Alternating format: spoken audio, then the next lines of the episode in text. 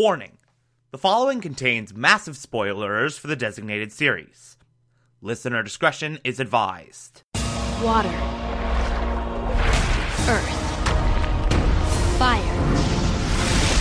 Air. You're listening to Long the Television Archive, together in harmony. the show where we, the television loving hordes of the internet, take a deep dive into Only what used to be in our beloved all My name is. Thomas Clark, and this is Avatar The Last. Airbender and the Legend of and My brother and I discovered the new Avatar, an airbender named Aang. And although his airbending skills are great, he has a lot to learn before he's ready to save anyone. But I believe Aang can save the world.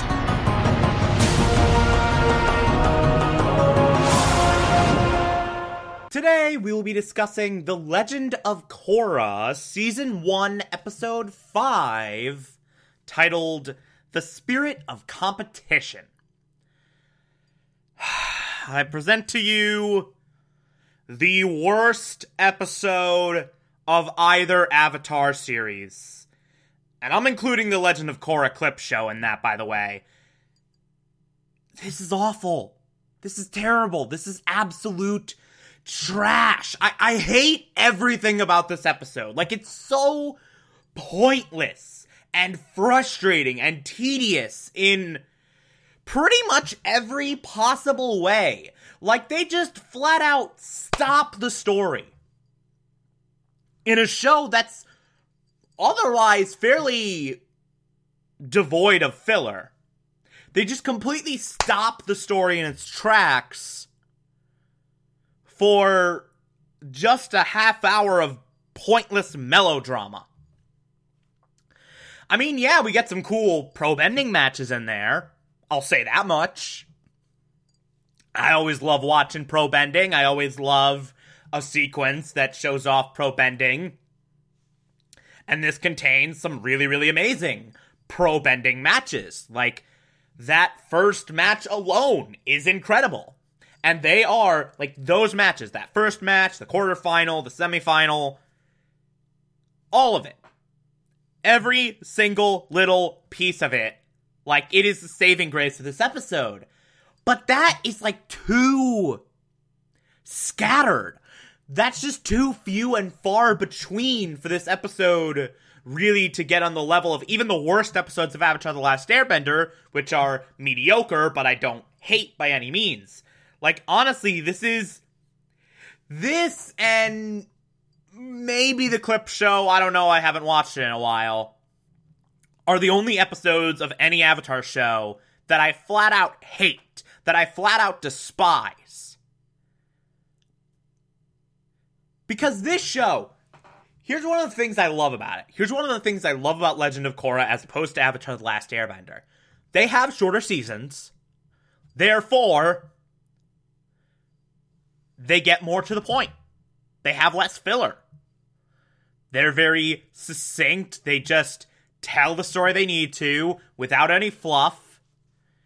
And more often than not, they tell it very well. But for whatever reason, I don't know why they thought that this was necessary. I mean, I guess they thought, hey, we have to have an episode that purely focuses on the pro bending tournament, but also we don't have enough material there to justify a whole episode, so we'll just do melodrama to pad it out. Like, I don't know the thought process th- that that went into this episode being a thing.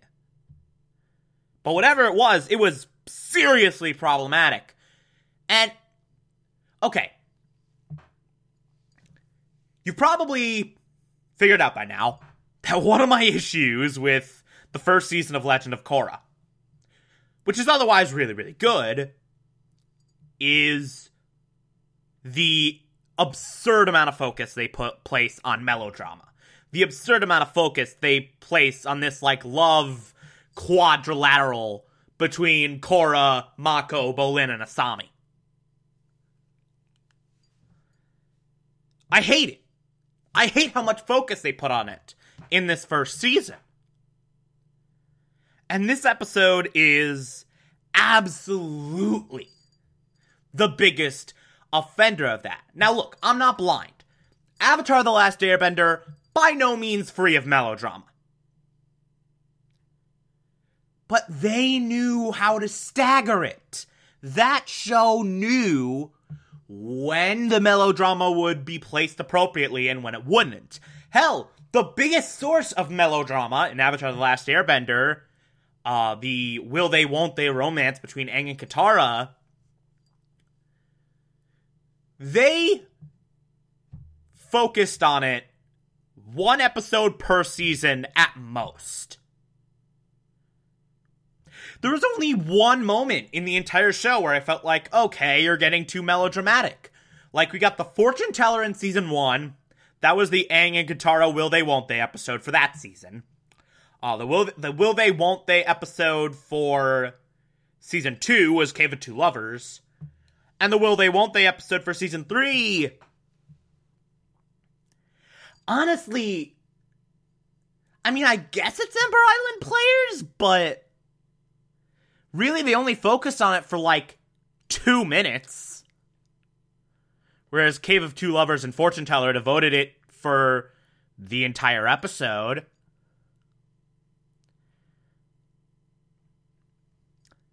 And then, other than that, it really only came up when it was necessary for the plot. Like, yeah, it was a big deal at the end of season two, but that was because the plot demanded it. Yeah, it was a big deal at the very, very end of Sozin's Comet because the plot demanded it. Avatar The Last Airbender, all except for one time, and that was like one of the worst episodes of the show. Avatar The Last Airbender was very smart in how it staggered its will they, won't they romantic subplots. But this show just ignores that lesson and just throws it in your face.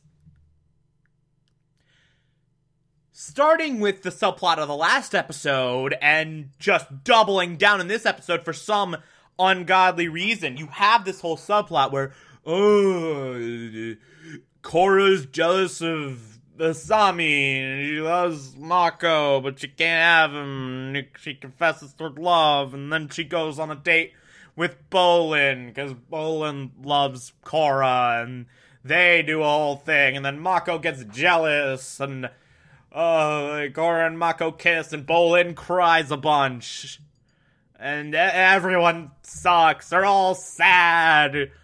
Also, Asami's there, I guess. It's pointless. It adds nothing to the plot, it adds nothing to the characters, it's just sort of there.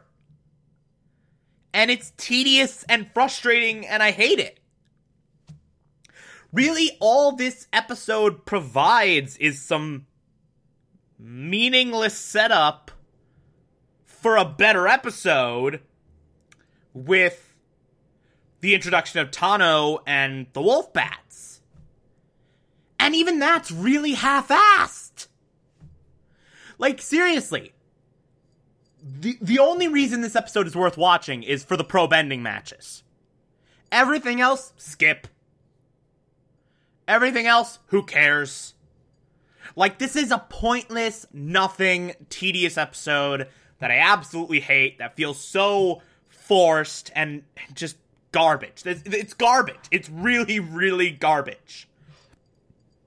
So, whatever. Thankfully, though, they do start to calm down a bit. Uh, it's not, if I remember correctly, like, it's still there for the rest of this season, but they calm way the hell down about the whole melodrama stuff. So, yeah. Please let me forget this episode because it's it's the worst. It's it's it's real it's real bad. I promise Asami becomes a better character. I promise that Asami is a better character than this plotline that she enabled. Trust me. Asami's great. Asami's amazing. She's better than this first plotline she enacts. if you like this, favorite the podcast, anchor.fm slash TV archive so that you can be here every single Monday through Friday as I go through every single episode of this and other shows. And you can find it on pretty much whatever podcatcher app you prefer. Feel free to call in as well. It's as simple as just a push of a button on the Anchor app. I will play those on the show from time to time if you feel so inclined to send those in. Follow me on Twitter and Instagram, TomTom4468, and support the show. Patreon.com slash Thomas Clark. Pledge just a dollar a month. I appreciate everything I get through there. Or, if that doesn't work for you, you can also support this show via Anchor. I appreciate that as well. Tomorrow we will be discussing The Legend of Korra Season 1, Episode 6, which is a hell of a lot better than this piece of shit. Trust me. Talk to you then.